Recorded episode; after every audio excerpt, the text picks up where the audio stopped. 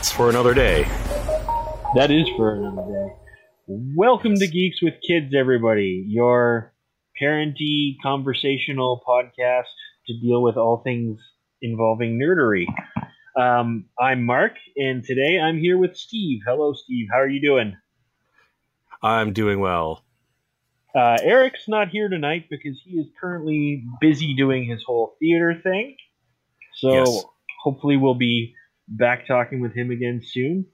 But uh, so tonight we decided you and I would sit down and discuss one of our points of mutual nerdery, which is collectible card games. Yes, indeed. How many thousands of dollars we have spent on collectible card games? I'm currently eyeballing a, probably about 1,500 cards on my desk right now that I'm going through as I'm whittling down my Magic collection. That's not including the uh, Blood Wars CCG collection I used to have that I sold. And Hmm, my I didn't realize that uh, any Yeah. other person well, actually played that game. That's amazing. When I the funny thing, I never actually played it. I Oh. collected it because I'm a huge Dungeons and Dragons player, and Yes. Planescape is actually my favorite setting. Yes. And I found all these cards in a hobby shop in Hamilton that was closing down, and I literally got probably three or four thousand cards for. wow. I think I paid like twenty five cents a pack, something like that. Wow.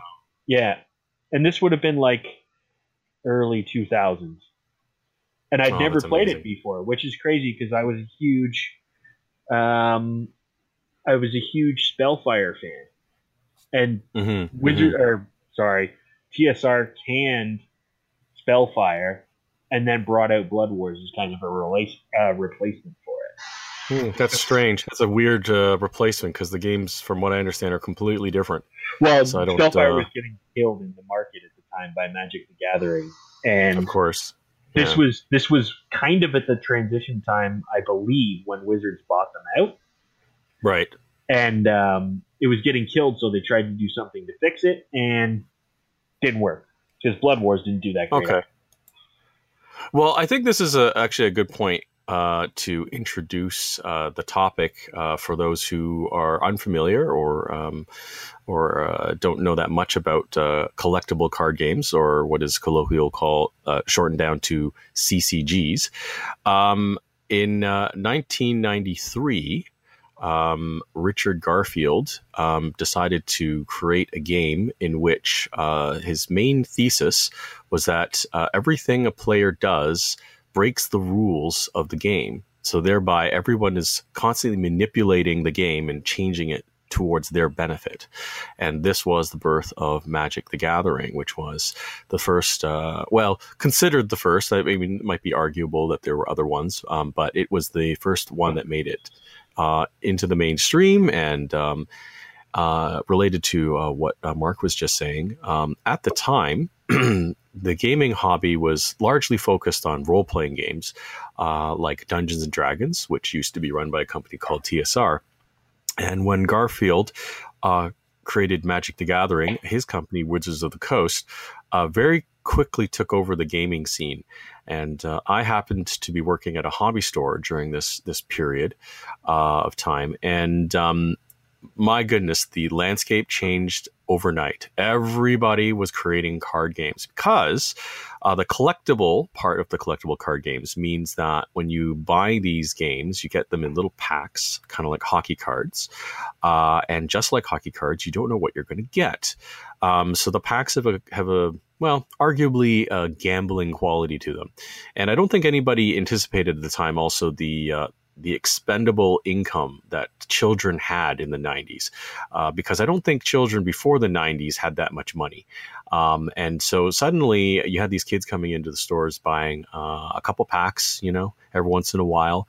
And uh, before long uh, all the role-playing games uh, collapsed. And um, that was the end of tsr um, it was a bit of a sad turn of events but that's how things go you know um, the interest uh, folk uh, changed to uh, collectible card games and uh, traditional books, which you know would cost 20 30 dollars uh, pop versus you know, a two, three dollar pack, uh, just could not compete. Uh, even though, you know, ultimately you'd spend far more than you would on a role playing game, you know, but, uh, that, uh, that gambling element and, um, that small price point uh, meant uh, the death of uh, all role playing game companies as we knew it um, by the end of uh, the 90s. Um, so I don't know if uh, you wanted to jump in. Well, I think I think being a role player and a CCG player, I think the appeal for kids at the time to start off with a Dungeons and Dragons book would run you usually minimum twenty five dollars up to around fifty bucks in Canada, mm-hmm. and a pack of you know magic cards or spellfire cards you could get for three dollars. Yes. So you could get a starter deck. Starter decks that were priced at like I know they were about eight bucks in America. I think they were like ten or eleven dollars here. So you could sit down and play Magic with your friends for ten or twelve dollars. Whereas with yes. a role playing game, you'd need four or five of these different books, whether it was Dungeons and Dragons or uh, the Palladium system or Shadowrun, right. any of those games. Which are all fantastic games, mm-hmm. but just the entry level price point was so much higher. Now let's not. It is true in that um, everybody could purchase their own um, components to play. Whereas generally, when you uh, played role playing games, a lot of the time uh, there'd be uh, the books would have to get spread around, and um, you maybe maybe had to go to the library to get some. You know, so it was it was trickier to have to have the material um, uh, because it was so much more expensive. Um, but yes, I, definitely having your own cards and being able to play at lunch um, was uh, one of the major conveniences of, uh, of what CCGs brought. The other thing I think, though, is, and I see it today with the toys that a lot of my daughter's friends want and so forth, it had that kind of blind bag aspect where mm-hmm. you don't really know what you're going to get. And mm-hmm. you go out and buy something, and you go, oh, that was disappointing Mm. But instead of going, oh, that was disappointing, you, uh, I'm not going to bother with those, you turn around and go, well, I'm going to get three more of those because then maybe I'll get that card I want. Yeah. And so there's like yeah. an addictive quality to kids purchasing it. Yeah, it, it really is gambling. I mean, that's that's the bottom line. but but I mean, uh, they've somehow managed to slip by and, and not uh, not caught any major regulations. So good good on them, you know. But but but that's what it I is. Think it's a lot of, I think a lot of it has to do with um, the old sports cards. You yes. can't really turn around now and say this is gambling when yes. for years of years and years kids have been buying hockey cards and baseball cards, yeah, football cards. No, it's true. That about it. Yeah, no that that is I think the established um, mentality at, at, back in the day. And I think the argument, uh, I mean, this is a little bit of an aside, but you know, right now in the video game world, there's there's a huge debate over uh, digital loot boxes and, and, whether or not those constitute gambling. Um, and one of the major arguments the card companies are able to uh, put forth is that when you buy a pack of cards, uh, you get a physical item which has some value like regardless of whether you don't get the card you want or you get you know maybe unpopular cards, those cards do have a set value. So you get something from your purchase. Whereas uh, it's a little bit more of a gray area when you're talking about digital property.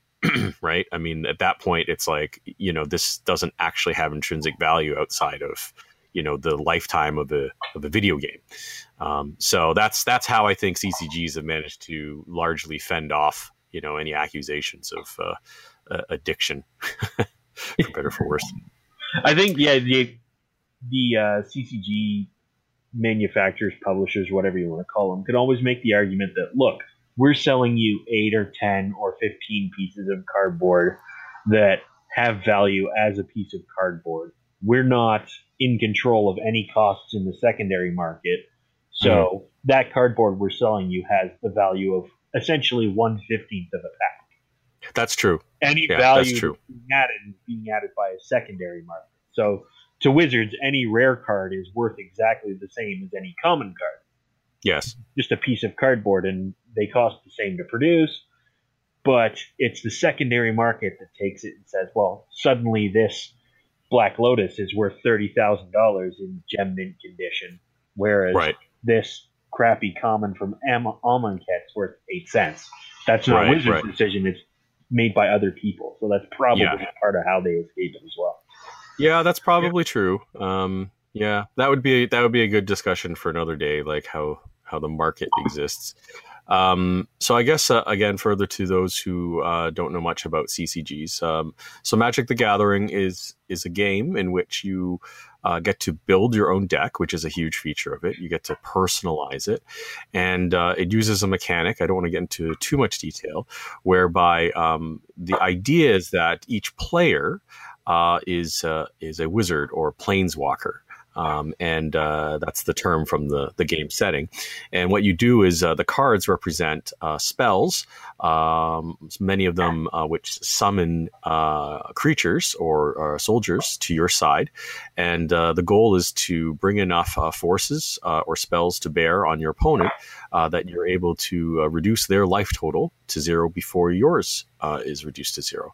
Uh, there are other conditions that can cause uh, a win or a loss, uh, but that's that's the general gist of it. And um, uh, the game involves making decks of uh, 60 cards and also using some of those cards to power cards. I bring this up because later card systems uh, would evolve this mechanic, um, but uh, initially it was based on the idea that you had lands which you, which you put into play and they would generate power. Um, and uh, this system was you know easy enough for people to understand, and uh, it launched uh, what we call the you know the CCG market as we know it today. That's a pretty good dis- description of it. And um, most of the other games to sort of take their own their own tack and they do things slightly different. They're all kind of related. It's usually one person battling another person. Sometimes they're multiplayer versions, and even Magic has created all sorts of different what they call formats. hmm But out of Yeah. curiosity, Mhm. what was it that got you started on CCGs in the first place? How did you That's a- fall down the rabbit hole? That's that's a good way of putting it. Um, you know, it's uh, I do think it was some friends uh, because I didn't initially buy into Magic until it was introduced to me. So um, I'm not entirely sure how they got started on it. Um, but yeah, uh, you know, being introduced, being shown, you know, these cool looking cards and the, you know, it captured the imagination, you know, because it, Magic is primarily a fantasy setting. So it took a lot of tropes, you know, um, which, you know, as a, as a young teenager, um, I quite enjoyed, you know, the idea of knights and dragons and, and goblins and so on and so forth. So, um, and, and I guess the convenience of being able to play, you know, in a small location, and then also that, you know, there was it was this thing, you know, that like everybody was into. There was a palpable excitement. Um, so yeah, I, I was introduced to it as a by through through um acquaintances, uh, but then um, I did eventually ended up working at a hobby store during that time, as I mentioned, and so that led me uh, indirectly to the expanded universe of card games that would grow from that. Um, but uh, before we get into that, uh, how did uh, you get introduced to uh, Magic, uh, Mark? Um, it was pretty inevitable that I ended up playing Magic. Magic actually wasn't my first CCG. My first CCG was Spellfire, and Hmm. I came to that through two different kind of alleyways. First of all, when I was a kid, I started my favorite books were choose your own adventure novels, and Uh, those yes, those rolled into fighting fantasy novels, which was yes, Steve Jackson and uh, Ian Livingstone were the guys who started those. And then in the mid to late 80s, at some point, I was probably around 9 or 10 or something, I can't remember exactly, but the board game Hero Quest came out, oh yes, which I still have to this day. And uh, me and one of my buddies started playing that pretty much religiously. We were making our own adventures for that game and so forth. And then eventually, we ended up going to separate high schools, and I fell Okay. into a Dungeons and Dragons crowd at my high school, and he started playing Spellfire at his high school okay, with other people. So I was learning all about the different TSR worlds that they'd created for their role playing games, right, and he was learning about them, but in a different aspect through um, Spellfire, the game. And he showed me it one day, and I was like, "This is like playing my RPGs and you know, in a Yeah. half hour period and so forth. This is fantastic." And yeah, that was kind of the entry point, and it was Spellfire for the first couple years. And I probably, I I've had lots of dark periods with Magic, so I'll play for two or three years, inevitably sell my whole collection, regret it like a year and a half later, yes, come back, yes. and so yeah, that's Yes. how. it's a terrible, horrible mistress. That's a, that's that's a horrible cycle. You know, the funny thing is, the friend who introduced me to Magic did the same thing. He actually had an emerald emerald mox when he sold his collection, and I still remember the day he sold the collection because I was like, "Man, I don't know, I don't know what he's trying to prove," you know. And I have so many friends who go through the who've gone through this cycle. Now that we're all, you know. Far into adulthood, we don't do this anymore. But I mean, I just, it's just amazing that I, so of my friends just wanted to, I just purge purge their gaming childhoods for some reason. And I, I never understood this. I, I'm, I guess, too much of a pack rat. You know, I, I couldn't, I couldn't bear to separate. So I still have the Magic cards I started out with, um, and for me, it was um, Fallen Empires was my first uh, entry point. Um, but my goodness, Mark, that is like the most amazing. Perfect story of how you got into like it- from step by step because i also played role-playing games too um, but um, but it wasn't such like a perfect stream of you know fandoms like as as in your case. Like that's that's amazing. I think it all started originally in the early '80s with Star Wars, and then Sure. that just like awakens your mind to all sorts. Yeah. Of but yeah, that's. Uh, I was pretty much predestined to blow all of my money on little cardboard rectangles. It was inevitable. Yeah, well, I mean, the thing I guess that fascinates me the most about CCGs, even to this day, is uh, is the idea of um, creating your own deck and and the the ability to craft something and to really understand it and figure it out mechanically. Uh, that's that's where I come from, and that's the reason why I have uh, even you know con- consistently kept up on new card games and tried to find you know whenever games are on sale uh, I still pick them up because I just I just like to get into the to the nitty gritty of the mechanics of the odds and um, and the, the different effects that uh, that come about, uh, which is largely why I actually do have uh, some qualms about Magic because um, as much as I respect Magic as the the granddaddy of, of all CCGs. Um, as I was mentioning, uh, even the the land system, which is used to mechanically power uh, the game and, and, and move it forward, it's uh, it's incredibly primitive.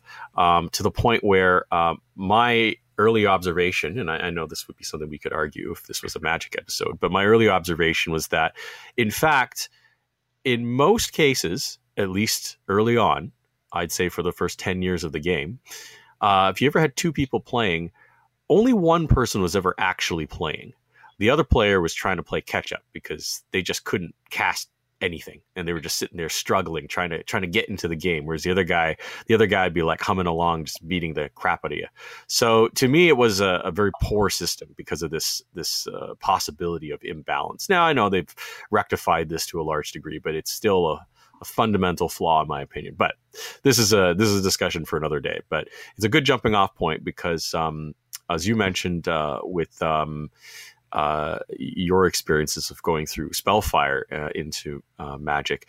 Uh, for me, it was uh, working at the hobby store. Um, I noticed a, a game, as you mentioned, was Blood Wars, and the reason that one caught my attention was the artwork first and foremost. And I kind of did the backwards situation with what you did. Um, I didn't know anything about Planescape. I knew Dungeons and Dragons, and I had a vague idea of some of the settings. But uh, TSR uh, very wisely jumped on this bandwagon, uh, created Blood Wars, featuring all the art by DiTerlizzi, who's the prime artist of the Planescape setting. Tony DiTerlizzi, he's probably Amazing. my favorite fantasy artist. So, hence all the Yes. hundreds of dollars worth of Planescape books and box sets on my nerd shelf. Yeah, and that's what happened to me. Um, I bought a a starter. It was like a it was a set that came with two decks that you could just play right out of the box uh, of uh, Blood Wars, uh, just for the art. That was my that was my justification because I was like, I don't know what these card games, you know, I stick with Magic, right? Uh, but I bought that. I was fascinated by the setting, and um, it the marketing worked. I ended up buying. Uh, I probably have a fairly complete collection of Planescape. I might be missing one or two things, but uh, yes, I ended up buying all of Planescape over the the years that followed. Uh, but more importantly, I actually um, I actually figured out how to play that game. Um, so uh, Blood Wars uh, is one of my favorite card games. Uh, no one has ever played it. Um, the reason is it is actually too complicated. So, um, you know, I'll be totally fair. You know, I, I have issues with magic, but Blood Wars had one major failing, and that was the instruction manual uh, could not actually explain the game properly. There was a guide that you had to buy, and I, I do say you had to buy, uh, which was a whole other book, um, which is now impossible to find. And it actually broke down how the game worked because the game functioned around a system of uh, deck size.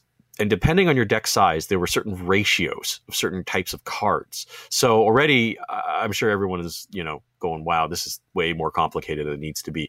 It was actually quite interesting, though, because you could build a deck that was 30 cards and it would still somehow be balanced against a deck of 100 cards because they were so specific in how these ratios would work. And there were advantages and disadvantages to having both. Um, but um, anyway, uh, I guess I'll just uh, try to quickly wrap up um, Blood Wars. Uh, Blood Wars came out in uh, uh, 95. Uh, it was to mark the 20th anniversary of TSR, and um, it introduced uh, the Planescape setting to most people. Um, but uh, one of the things I liked so much about the game was that um, it allowed for a very compelling multiplayer experience. Uh, see, one thing with Magic is it, it it's designed around the idea of a duel, and you can actually play it with more people. Um, at which point it actually becomes a very different game. I mean, I do think of multiplayer Magic is fascinating because it's becomes sort of political. It becomes it's sort of probably, a power struggle. It's probably the most entertaining version of Magic. Like yes, one-on-one Magic can be um, quick interesting, but I've always found multiplayer Magic adds certain facets to the game, and it's very interesting that cards that are almost useless in single player become Yes. incredibly useful in multiplayer, and even abilities within cards shift Yes. in their validity depending on which way you're playing. Yeah, absolutely. I totally agree. And uh, my criticism of, of Magic's uh, uh, land mana system uh, is largely mitigated by uh, multiplayer. Um, when you have more than two people, uh, it stretches out the game and comfortably allows everybody to participate in some way, either by kin make, king making somebody or, or by playing one player against the other. But these are these are elements that only come into play when you have more than two.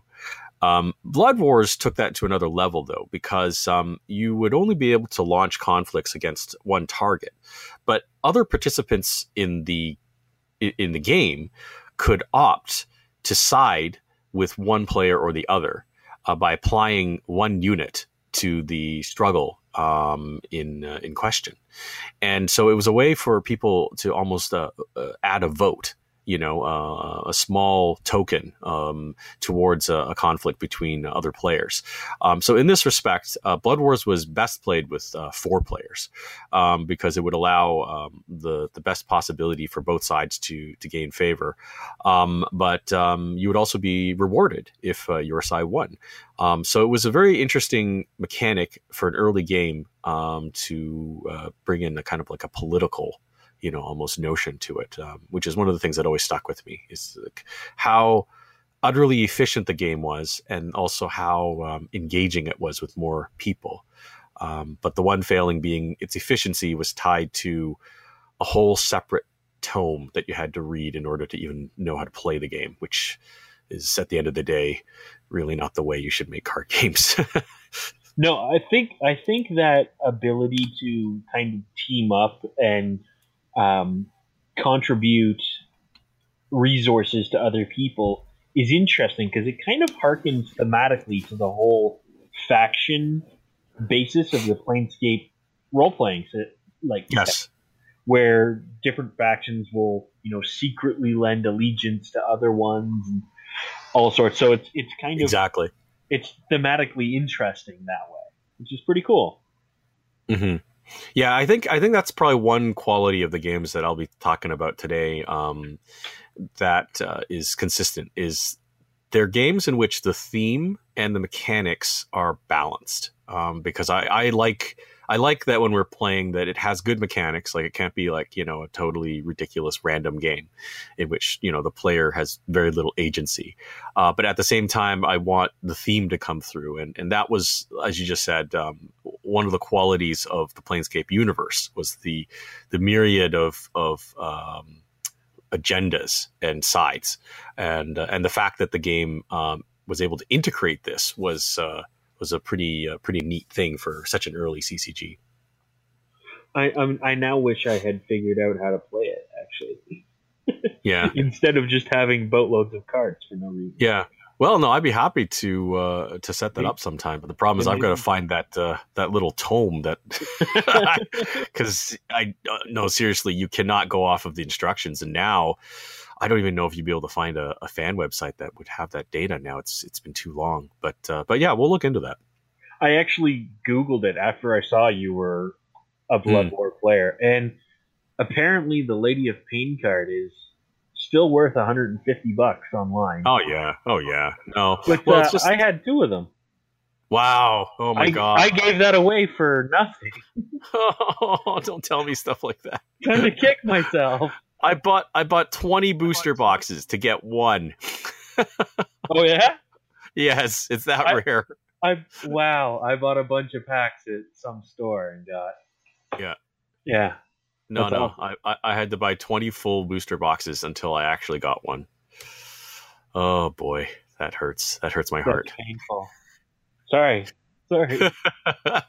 I, Yeah, I was well- always hoping. I don't know if there ever was one, but um, Mhm. from plane from the Planescape setting, there's a, a a guide to the main city called Sigil or Sigil, who whichever way you like to pronounce it. That's how I pronounce Sigil. it. Some people call it Sigil. Okay. Um, Kylie, she was this guide, and I always thought she was a fascinating character because she was Hmm. completely neutral, but she kind of Hmm. would help anybody. And I always wanted her card. Oh, fun. It's also some of my favorite uh, Planescape art by DiTerlizzi. The Kylie and the um, faces of uncaged faces of sigil or whatever the book's called. Yeah. But Um, uh, I never got one. Could never find it. I don't know if that's I don't know if that's a card. I'll have to look that up. Um, interesting. Uh, it, it is. I think I can say definitively that it is sigil because um, one of the uh, things I did pick up that also uh, catapulted me into the Planescape uh, setting was uh, something called the the primer, and it came with a, a CD, uh, which was amazing because the CD was a series of uh, audio plays uh, from uh, tour guides um, who had been sent uh, to make recordings uh, of the various gate towns uh, surrounding the outer planes. You are um, talking about the player's primer to the box Yes. set. It's on my Yeah. shelf over there. yeah, well, the, in the CD, I, I believe they call uh, the city sigil. So I'm just using Okay. the you know the recording uh, for that basis. That's what I've always called it. so. hmm Wow. So, Well- what other card games? Uh, well, actually, no. How about you describe a little more about Spellfire because that's actually a game I never actually played, even though, of course, I was completely aware of it because it's one of the oldest games compared with Magic. Um, and uh, I it was think- uh, I think popular. Spellfire was one of the first competitors to Yes. Magic, and they ended up.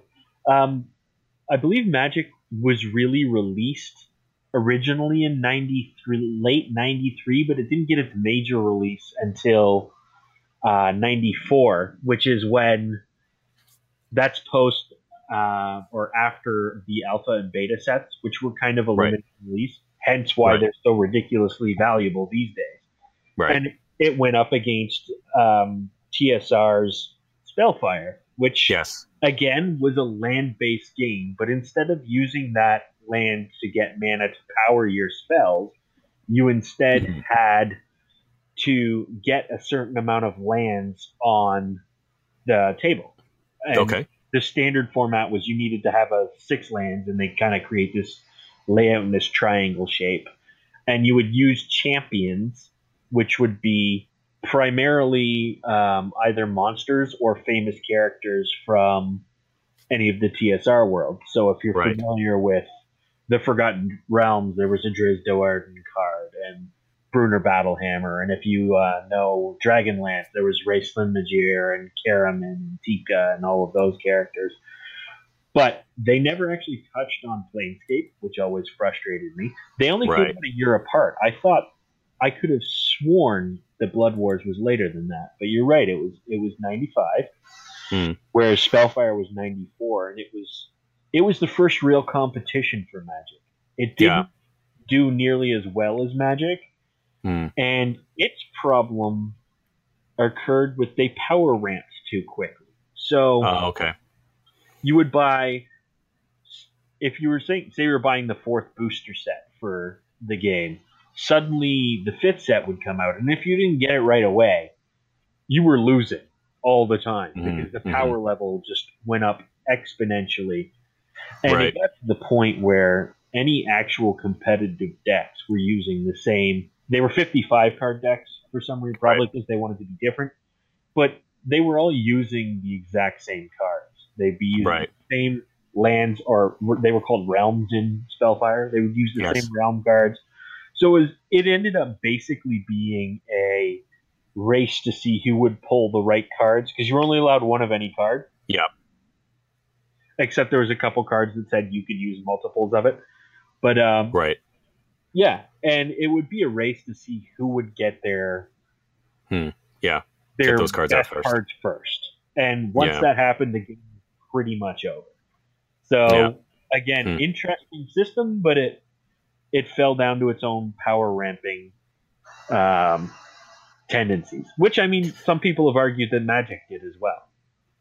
Yeah, but that's the thing, though. Uh, It's funny. Um, Magic uh, has been very good at its uh, its R and D. You know, like I think early on, you know, nobody really knew how to do these types of things, but they somehow survived the power creep uh, issue uh, much better. Uh, I think. uh, I mean, uh, I might be wrong, but weren't original Magic card decks forty cards instead of sixty?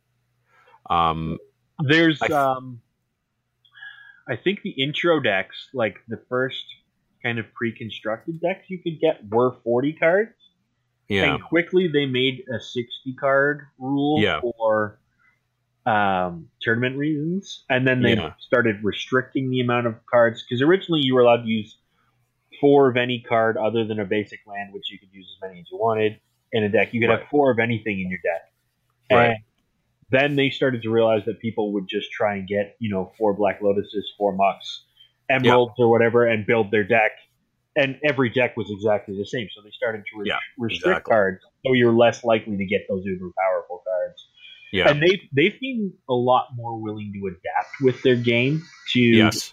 what's going on situationally in the meta game, I guess you could call it. Right, right. Then Yeah. other card companies just seem to go, um, we'll just release some more power, more powerful cards. And Exactly. usually ends up ending badly.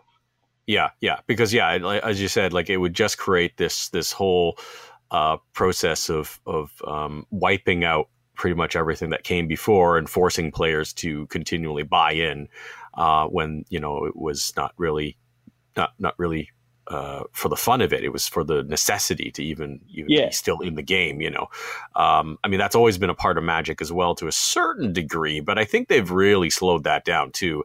And uh, and yeah, the fact, like you said, that they were willing to create restrictions and to modify, um, you know, the the structure, you know, of uh, some of the numbers early on, I think really saved the game. Um, especially since, uh, I mean, I think around Arabian Nights they were talking about uh, possibly adding another color, you know, and that would have completely, you know, I think ruined the game, you know. So it's Oh. a good thing it never did, you know. six sixth color, that was Yeah, that was the out there. They there was all sorts of things. Um, at one point in time, I'd heard they were going to switch the speeds at which sorceries were cast. So, like you, there would Oh, be sure. no divide between instant sorcery. Everything would happen at Mhm. the same speed instead of one spell being forcibly slower, yet usually more powerful in scope, but Right, right. situationally instead of at any point in time. Yeah. So, yeah, I don't know. I they've managed to survive whilst pretty much everything else has fallen by the wayside. Yeah, it is amazing. So, um, uh, so uh, just to change gears a little bit, uh, another card game uh, that I uh, I quite enjoyed back in the day, um, but it's sort of a funny situation. Uh, was called Guardians, which was a card game based off of the the art of of all the top fantasy artists of the day. Uh, it also came out in '95, which seems to be the, the year of the card game. Well, when you say um, when you say top fantasy artists, you're just not talking random names. I'd never heard of Guardians before, and I don't know oh, how okay. I had missed it. But I mean, guys like Keith Parkinson, yes, Brom, yes. Larry. Elmore, Chris yep. um, Tim Bradstreet, uh, Rowena oh, yeah. uh, Mark Poole, um, uh, uh, we said Elmore, um, Shaw, uh, Don Maitz, uh, Mike yeah. Ploog. Yeah, it's, it's a of, ridiculous list. Yes, I mean, well, see, the Magic the Gathering, it is probably the biggest who's who, and it's got a lot of the classic guys. Oh yeah, no. Well, see, I think Magic came out of nowhere, and then um, what happened was Keith Parkinson and uh, his fellow creator uh, Luke uh, Peterschmidt decided to get in on this. But uh, in fact, it was more of a joke for them. They were kind of like, well, you know, everyone's buying these CCGs. Why don't we like create a game to showcase uh, our artists and our artist friends? You know, let's let's just get get all the people in the community together to contribute like little pieces of art, and we'll tack it onto you know a, a, card game you know just just to have a system in place um, and uh, and see what we can do with it uh, but the ironic thing uh, and again i'm one of the only people who played this game um, is the card game was actually good like i mean it, it, was based on a very simplistic notion of uh, rock paper scissors uh, essentially there were black and gray and white cards and um, and they kind of had the rock paper scissors effect uh, against each other. Um, but because of the uh, plurality of artists, uh, they pretty much just were like, well, we got to make up factions because you got to have like you know groups you know to, to base our artwork around so let's uh let's have pirates and let's have like undead and let's make up these you know goofy creatures and and elves and fairies and you know let's just do all those standard things right um, and so uh, the various artists would be like, oh, I kind of want to do a pirate and I kind of want to do an elf. So they all just kind of just jumped in and did artwork across the board. Uh, and then they would attach these uh, races to the different colors. And, um, and basically what you'd do is you would, uh, you would reveal uh, characters uh, to see if you could beat people in a rock, paper, scissors fashion. Now, in fact, from that point, the game evolved into something far more complicated. And I guess I'll try to briefly explain. Um, unlike in Magic, where the player is this sort of um, abstract target board for the opponent. Uh, in Guardians, there were actual guardians, which was like a card that represented the opponent. And uh, they would sit uh, on their end of the table. And then in front of that guardian, you would lay down uh, three cards representing a wall uh, in front. And then in between, were six squares and then your opponent's wall and his guardian. And so, uh, what made the game interesting is you would actually create squads uh, face down and you would move them across the grid uh, and hopefully uh, get through the wall and uh, then use that squad to attack the opponent. But there was this element in which you had to sort of uh, remember you know what your opponent was moving around. Uh, because the only time you got to see them is when uh, two squads met uh, and then they would uh, face off against each other which is when the rock paper scissors part would happen. Uh, so it sounds quite complicated but in fact it played very quickly because of the rock paper scissors element of it. But then it had this whole extra layer of you know uh, hidden squad movement, you know. And um, what I really enjoyed about the game too is it had multiple victory conditions. I mean, it wasn't just about racing across and beating up the opponent's uh, guardian. Uh, you could also win by eliminating uh, a certain number of squads. Um, just just being good on on the battlefield uh, was also enough. Uh, or uh, I believe if you took enough squares. you could also win.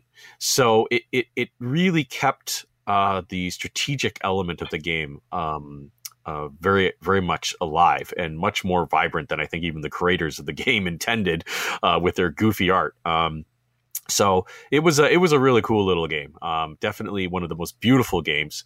Their qual- card quality was was far in advance of anybody at the time, and uh, and their uh, art quality, of course, was the best. I mean, these guys were all just they were the top of the line artists of the of the age, and uh, I think they were doing it for fun more than anything. I, I I would I would argue that their art quality was probably on parallel with TS or the Spellfire art quality. Frankly, because these are all the same guys. Yes. all of well, the, the thing is though, these guys were getting paid for their art for this game. TSR, one of the things I know that really pissed some of the artists off. Mhm. I don't know if I can say that in this podcast, but they were using only art they already had rights for. right, So they weren't having to pay the artists at all. Like Magic has had to like they commission pieces for each card and the artist gets paid. But TSR was using admittedly beautiful art that yes, these guys had made for them through all their different books for years and years and years, but they weren't getting paid for it because TSR had paid for it and bought the rights so they could use it willy nilly as much as they wanted. So there was never Yeah. any new art in Spellfire. yeah. Yeah, that- it was all beautiful, but it was all stuff you'd seen before. That was something that uh, that actually turned me off, uh, and one of the reasons why I never got into Spellfire. Um, because I mean, with Blood Wars, the art is what attracted me to the game initially, as with Guardians. Um, but with with Spellfire, it was so obvious they were using existing pieces because they they would on on across three cards use the same piece of artwork but focus the frame around a different part of the picture Exactly. to, to indicate a different thing, you know. And it's it was so it was so cheap, like it was just unbelievably It's- cheap. it's terrible because, and the other thing is, you would see a card like um, Strahd von Zarovich's card, which was actually a really famous Ravenloft book cover. Right. But you already knew that because you, if you were in the hobby store buying your Spellfire cards, you probably saw that book on the shelf in, you know, and it's the same with all of their champions. You're like, oh, I know that art from here or there. And um, the realms, most of the realms were cut up pieces of the campaign maps from the.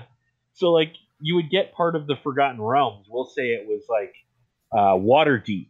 And all it is is a zoom in in the Waterdeep area of the map that comes with the Forgotten Realms campaign set. So it's like, It's so in a way, bad. it's the most. Oh, I wish I had kept them because we would get together, have a cup of coffee, and I would show you these. And you would look at some of the art and go, "It's unbelievable art, but it's so cheap because it was used on this book or Yeah. that book." Yeah. And oh, it was just No, I, it was it was great but expensive at the same time. yeah, no, I was I was well aware of um, the the artwork because I, I had bought a few uh, you know art of Dungeons and Dragons books back in the day, you know, for Right. their their Dragon magazine covers and, and and so on and so forth. So so I could tell, you know, just on a glance, you know, what they were doing with Spellfire, and it, it really turned me off. Do you remember? Okay, this is an aside because we hadn't discussed this one, but uh, what was that game? Was it like Hyperion or something? It was that um, you know that like muscle artist who like always used to paint. Oh, Boris was his name. So Boris in the eighties, Vallejo. yeah, Valero, yeah. And he and he'd always paint his wife and paint himself, and they were like these huge, like you know, muscle bound, you know, Yeah. and he he got it. He made a card game too. Now that card game, from what I understand, was a joke. I never I never played that one, but it was like every card was like one of his gorgeous, you know, like you know calendar, you know, artworks, you know. but I don't think there was any game there. I think it was just like literally you're just buying card card versions of his paintings. But man, That's yeah. Oh, good artist, but yeah, yeah, he his his art was pretty. You knew what you were getting when you heard Vallejo was the artist. Muscle bound, ripped, kind of Yep. hairstyles all look like members of the '80s hair metal bands like Poison and stuff like that. Yeah, well, he was the best. He was the best at that back then. Oh yeah, very talented guy. Yeah. I remember So, also uh, yeah. time all of these card games came out. TSR in one of its like last gasps Yep. brought out this game called Dragon Dice, Oh yes, which was basically like role playing dice but with little runes and stuff on them. I never I I got it for free from my local hobby shop at the time because nobody was buying it and I spent Wow. money there. So they're just like, here, take this as a sample. Yes. Maybe you'll like it. And I looked at it and brought it back or came back a couple days later and she's like, Did you figure out how to play it? I'm like, Nope. I had no idea. Uh, uh, dice uh, look cool though, but I, I have heard good things about it, but uh, only through a friend who uh, loves dice games. Like I, amongst my circle, I'm the card game guy. Uh, but I have a friend who who just every kind of game that involves rolling dice, he just loves dice chucking, and uh, he loves uh, Dragon Dice. And I think they actually have brought it back recently as kind of like a retro sort of thing. But it's sort of funny because Dragon Dice was the first collectible dice game, uh, and and the dice were unique. They weren't just normal dice. They had, as you were saying, uh, uh, specific things printed on them Like that would yield specific effects. Um, I think the idea, and I, I might be wrong in this, so next time when we talk about it, I'll just make sure I'll check, you know, for errata and and, and, and update this. But I believe the dice represented uh, creatures or spells as well, and you would roll them to try to eliminate your opponent's dice. But I I, I don't know. I'm not totally sure about it. What's interesting though is that it never caught on. Uh, for some reason, I think it was prohibitively expensive for one thing, and uh, it wasn't until uh, I'd say maybe three three years ago, so a good fifteen years later, um, that it came back. Uh, that there are now games that use this idea of collecting dice and having the dice be the equivalent of cards in CCGs okay. Yeah. um, because I know there's a Star Wars game that is that came out last year, um, uh, based off of Force Awakens, uh, that does that has this like dice collecting, and and I, I think the dice represent the characters. And uh, just before that, uh, the people who well, we're getting off topic now, but there was another company that made uh, HeroClix, right, which was a little miniature superheroes that had like I uh, remember those. Yeah. data in their bases. That's a whole thing I can get into later. But they also made uh, a dice game as well, uh, and they have uh, marketed that uh, for everything, like every property they could get their hands on. Um, and uh, I don't know how well that game is doing. Uh, their dice, by comparison to the Dragon dice, are these pathetic, tiny, little itty bitty things. Um, and the system is a little bit strange, but um, it combines cards and dice. It's the most genius, like insidious thing you could imagine because the dice are what allow you to to make take actions off of a card. So you have to have both, and there's variations on the cards. The dice are all the same, So but you need you can get like Spider-Man, but then you can get like you know Cosmic Spider-Man. So he would still use you know Spider-Man dice, but there'd be a, a like a, a CCG element because the it Cosmic Spider-Man would have a effects because yeah exactly yeah. So, So I'm like, basically- man, these guys. Basically, what you're telling me is there was an R and D meeting where one guy says, "You know what's better than one kind of crack? Two kinds of crack." yes, yes. Yeah, I just want I I just want to look it up. I think it's called Dice Masters. Yes, they were called Dice Masters. Uh, uh, they're still around now. I mean, it's a fairly new game, but I think I think that kind of burned itself out already. Yeah. So I guess to get things back on to the uh, geeks with kids um, idea, uh, what other CCGs uh, do you uh, play or, or, or into? I currently Mm-hmm. play, and I play it more than any other CCG at this point in time because I have a Mm-hmm. six-year-old daughter Mhm. who is absolutely enamored with Pokemon. And for Easter this year, I she kept asking to play because she'd seen the TV show and she's had a plush Pikachu for a couple of years or whatever.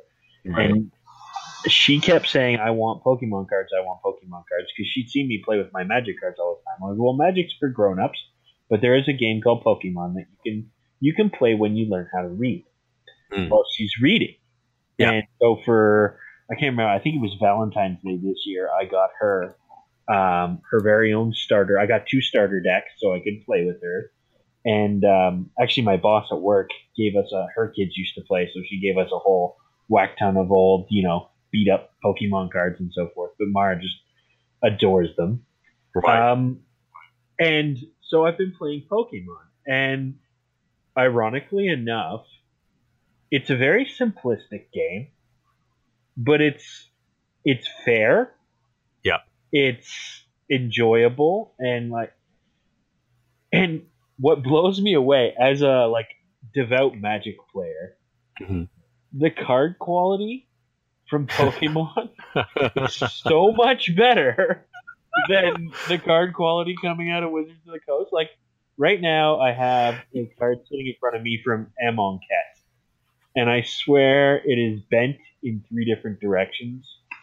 Yeah. If I sit it down with three corners on the table, the other corner is sticking at least half a centimeter up in the air. Wow. Wow. That's terrible. You, you see, All of funny. my daughter's Pokemon cards are flat. they have foil cards that not only are they shiny foil and is beautifully done, it's also textured. Like there's a feel to the card. You know, like you run your finger across it and there's ridges and lines and so forth. Like you'd have to play with it in a deck protector, obviously, but like there's actual thought and care that has gone into these cards. And it blows my mind that these cards for kids, which are going to get trashed, we all know it, are Right. made so much better than the biggest card game in the world at this point in time. And they're just, yeah, it's unbelievable. You know, the the funny thing is, um, uh, Pokemon, uh, which I'd like to find out more about how it's it's played, but I just wanted to interject quickly. Um, it it was originally made by a Japanese company, of course, and then Wizards actually uh, took over at a certain point. Um, but it's now reverted back to the Pokemon Company International since 2003. So it's it's been another company printing them this this for the last you know uh, 15 years. Yeah. And um, a lot of people don't know this, but uh, Nintendo, which is, isn't directly related to the Pokemon card game, uh, I mean, obviously indirectly, but um, but Nintendo company, and I don't know the history of this that well, so I'm going to probably get corrections on this, uh, but they originally used to uh, uh, make uh, uh, cards, um, card games as well, um, before they made um, video games. So they, they have a, a very long history that that predates video games by quite a long time. So the the, the card game idea in Japan is is a whole other beast, you know, and uh, and I think you know they they obviously treat it. Uh, you know, with with a lot of respect, um, because there's a lot of huge, you know, card games in Japan as well that, that operate totally differently than the ones you know over here. Um, but uh, but yeah, yeah, you know, of all the games that came out back in the day, I, I think Pokemon and Yu Gi Oh are probably the last two that still exist alongside Magic. You know, like if you think about it, I mean, Yeah. Pokemon. wh- When did po- uh, Pokemon came out? Ah, okay. It says first published in '96, so just yeah, just a couple years after Magic, and uh, it survived all this time. It's amazing. That's the Um, card game was Yeah, the card game. Yes, yes. the video game came out in 95. Oh wow, they jumped on that really early then. Um, yeah, franchise copyright is shared by three companies. Nintendo is the sole owner of the trademark for Pokemon. Right. Uh, the franchise was created by Satoshi Tajiri in 1995 and is centered around fictional creatures called Pokemon. So I think it started out as a Nintendo thing, and I know Wizards was making the card game for a while, Right. and I'm wondering if I'm not sure why they stopped. Like, I can't see Wizards saying, "No, we don't want your money," hmm but I can see Nintendo saying, or I guess the Pokemon company saying, um, "Your card quality is not good enough." I don't know. This- I don't even know. what this is a whole other uh, subject that'd be very interesting to explore because we're dealing now with with uh, two very big companies, right? Uh, because like I, I don't know exactly the history of Nintendo and uh, the people who control Pokemon specifically. Uh, I just looked it up though, uh, just to clarify what I was saying about Nintendo. Uh, Nintendo was actually founded in 1889. And at the time, they made playing cards Yeah. uh, called Hanafuda cards. So they've been around a long time and they know a, lot about card games. Not the type of games that we're talking about, but they've been in that business a lot longer than anyone else uh, has been uh, They- involved with. they were one of the first people or first companies in Asia to manufacture like Western style yes playing cards as well. I wouldn't be surprised. Yeah, yeah, Yeah. Yeah, yeah. Of course. Um, but then with um, uh, what we had sort of hinted on earlier, um, when Magic came out, uh, it crushed the role playing game industry. Uh, over over a few years, uh, role playing games uh, completely evaporated, and uh, TSR, the preeminent uh, company, was actually bought by Wizards of the Coast, and then eventually, in time, Hasbro bought Wizards of the Coast. So we now have these these huge conglomerates, you know, of, of toys and games, you know, involved, uh, you know, in, in, the marketing of these things. So who knows? I mean, I'm sure there's a very interesting story with uh, uh, Pokemon, the card game, um, moving as a property uh, back yeah, and forth. I, I, would love to know how the backroom dealings and so forth mm-hmm. worked there. Yeah. So how how does uh, how does the game work? Well, Pokemon basically the idea. If you've ever seen the cartoon, it works a lot like the cartoon um, essentially, in Pokemon, the player takes on the role of a Pokemon trainer, and you have in your deck you have a deck made up of different little monsters, which are your Pokemon, if you're not aware at this point in time, and um, kind of support cards that allow you to do certain things for those Pokemon. Essentially, what you do is you play at the beginning of the game, you draw a number of cards and you put all of your Pokemon that you have on the table up to a total of six. And they have to be basic Pokemon. There are different mm-hmm. levels of Pokemon, okay. um, usually between one and three tiers. So your okay. first tier would be a basic Pokemon. Your second tier would be a first evolution Pokemon. And your third tier would be a second evolution Pokemon. So, for okay. example, um, one of the famous Pokemon is one named Charmander, and he's right. a little lizard with a fiery tail. Um, and then his first evolution is called Charmeleon, which is a bigger lizard with a fiery tail. And then his second evolution would be called Charizard, and he's a really big dragon-like lizard with wings and a right. fiery tail. Um, and throughout the game, you can evolve these, and they all have different abilities that they can do. And you have to use what they call energy cards, which you attach to a Pokemon. Okay. And you you have to um, get the right amount and combinations of energy cards. So, for example, Charizard or Charmander, Charizard, whatever, would use primarily fire Pokemon or fire mm-hmm. energy cards because he's a, a fire Pokemon. That's his what they call his type. Right. So, yeah, you attach these to be able to utilize this ability or whatever. And in each combat, which on each turn, you can use one of those abilities in a combat step. So, like, Charizard might use a Fire Blast power to shoot fire at the other Pokemon. And each Pokemon has a certain amount of hit points, and they can do a certain amount of damage points. And once the damage points on the Pokemon exceed its hit points, it gets okay. knocked out. Okay. It's very careful not to say it gets killed. So none of these right. Pokemon ever like get really hurt. They just get knocked right. out, or you can put them back on what they call your bench, which is your reserve Pokemon. So you only have one Pokemon okay. that's active at any given point in time. Okay. But then there's other ones on the beach, on the bench. Sorry. So when one gets knocked out, you can then elect to put another one in. And this goes on until you lay down uh, at the beginning of the game. You lay down what are called prize cards. There's six okay. of them. Okay. So the ways you your win conditions for Pokemon are either you draw all six of your prize cards, and when you draw a prize card, it goes into your hand, and you can use it as a normal card. It could be a Pokemon or support card or whatever. Um, and the other way you win is by knocking out all of the Pokemon on your opponent's bench. Hmm. Now, once a Pokemon gets knocked out, so it, it goes into what's basically a discard pile, you can play other Pokemon onto your bench from your hand. So you can keep kind of replenishing your bench. So that's usually the harder way to win. Usually getting all the prize cards is the easy way to win. I see. Although you may only end up drawing two Pokemon, or you may have you can't play an evolution Pokemon or first or second evolution Pokemon unless you have the basic version of it.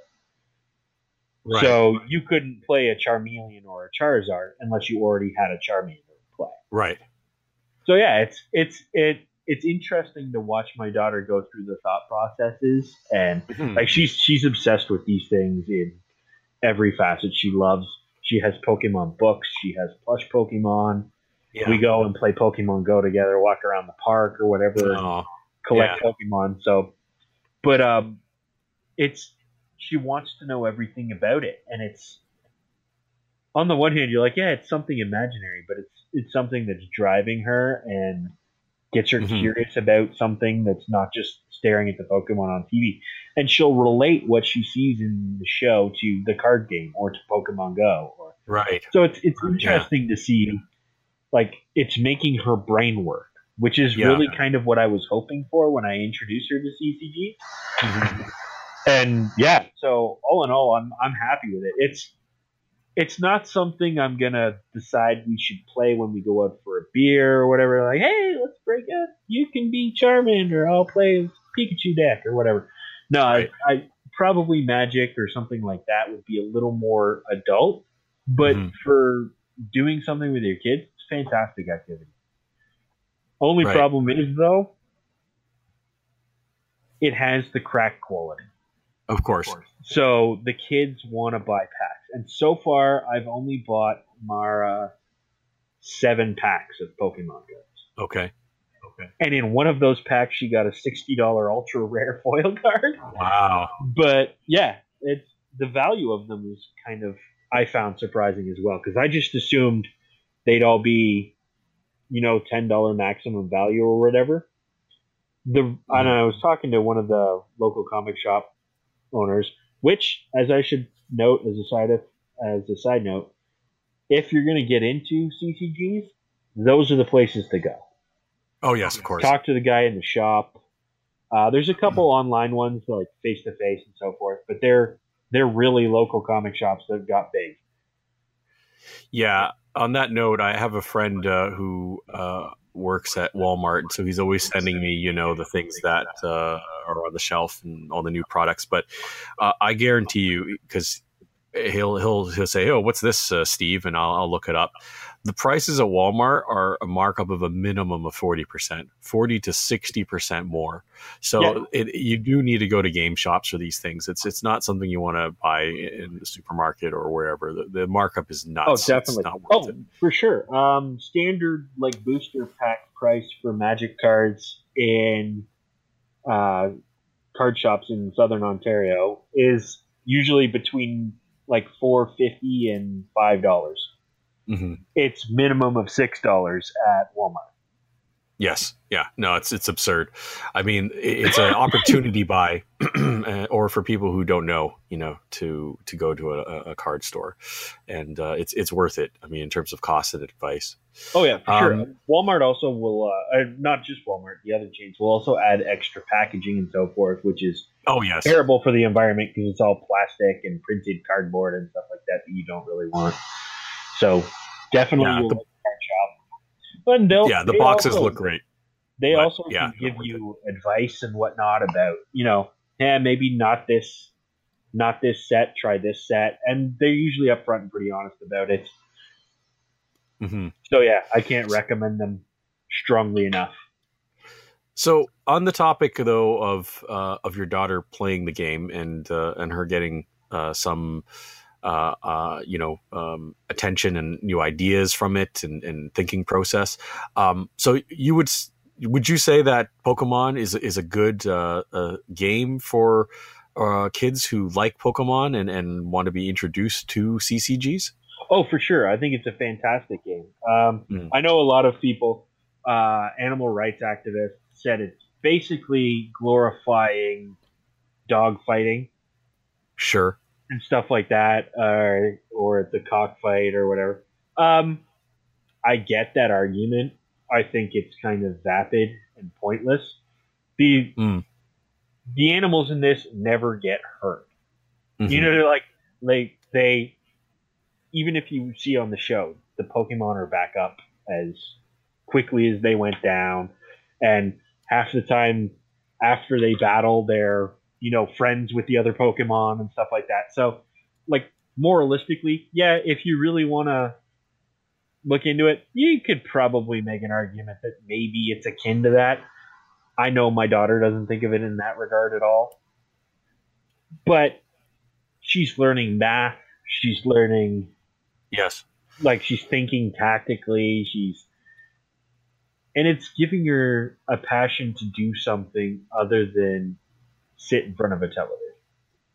She wants to play the card game. She wants to go out and search around in the park for yeah. Pokemon stuff like that. Yeah. oh, that's cute. That's so adorable. Oh, it's freaking yeah, especially when she she has a Pikachu onesie that she likes to to yeah. wear. Play something. That's great. No, it's it sounds like a it sounds like a perfect uh, companion to enjoying uh, you know Pokemon uh, off of Pokemon Go or or or the show and and it sounds like thematically it actually works very well. I mean, just from the way you're describing it, it it, it sounds like what they do on the show, you know, so it, it makes sense. You know, it's consistent. Um, and like you said, I mean, I do think that CCGs uh, uh, do allow people to learn uh, problem solving and uh, maybe learn a little bit about odds and uh, anticipation uh, of things. So you know there are definitely uh, things that kids can learn uh, from card games um, that that you that CCGs are very good at teaching. Oh, I agree. Um, I think anytime you're convincing kids to use their brain for something, mm-hmm. whether it's problem solving in a video game or it's it's the interactivity that needs to be happening.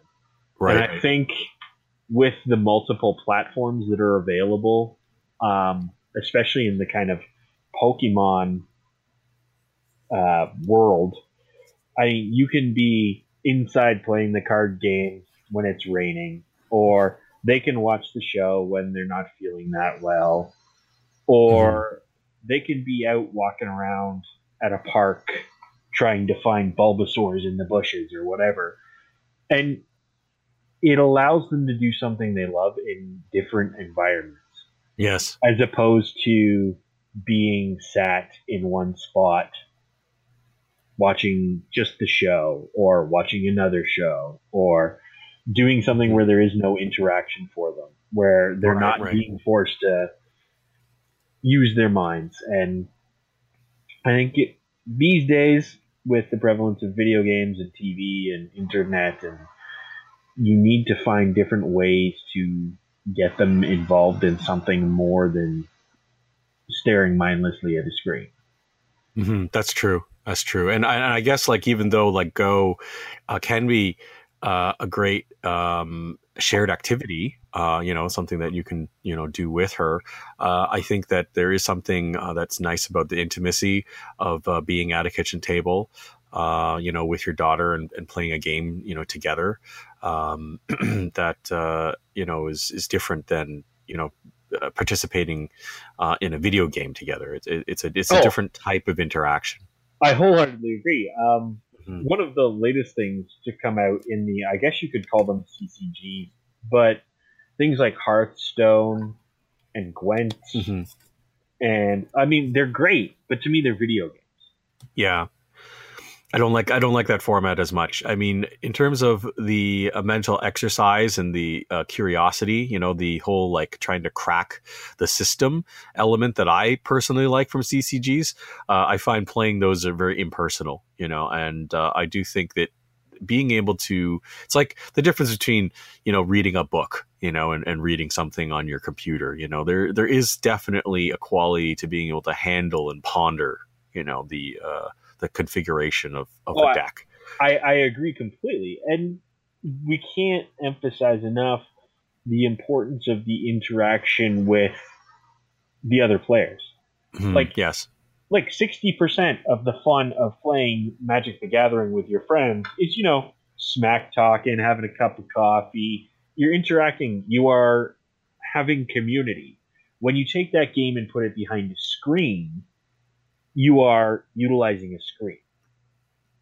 Yeah, you know, like yeah, exactly. you're not that sense of community, and I think that's one of the things why I enjoy um, Pokemon, whether it's playing the card game with my daughter or playing Pokemon Go with my daughter, is we're not Mhm. just in screen mode. I mean, even though Pokemon Go has that screen mode to it, we're out interacting together, discussing, oh, well, like, where can we find a Pokemon?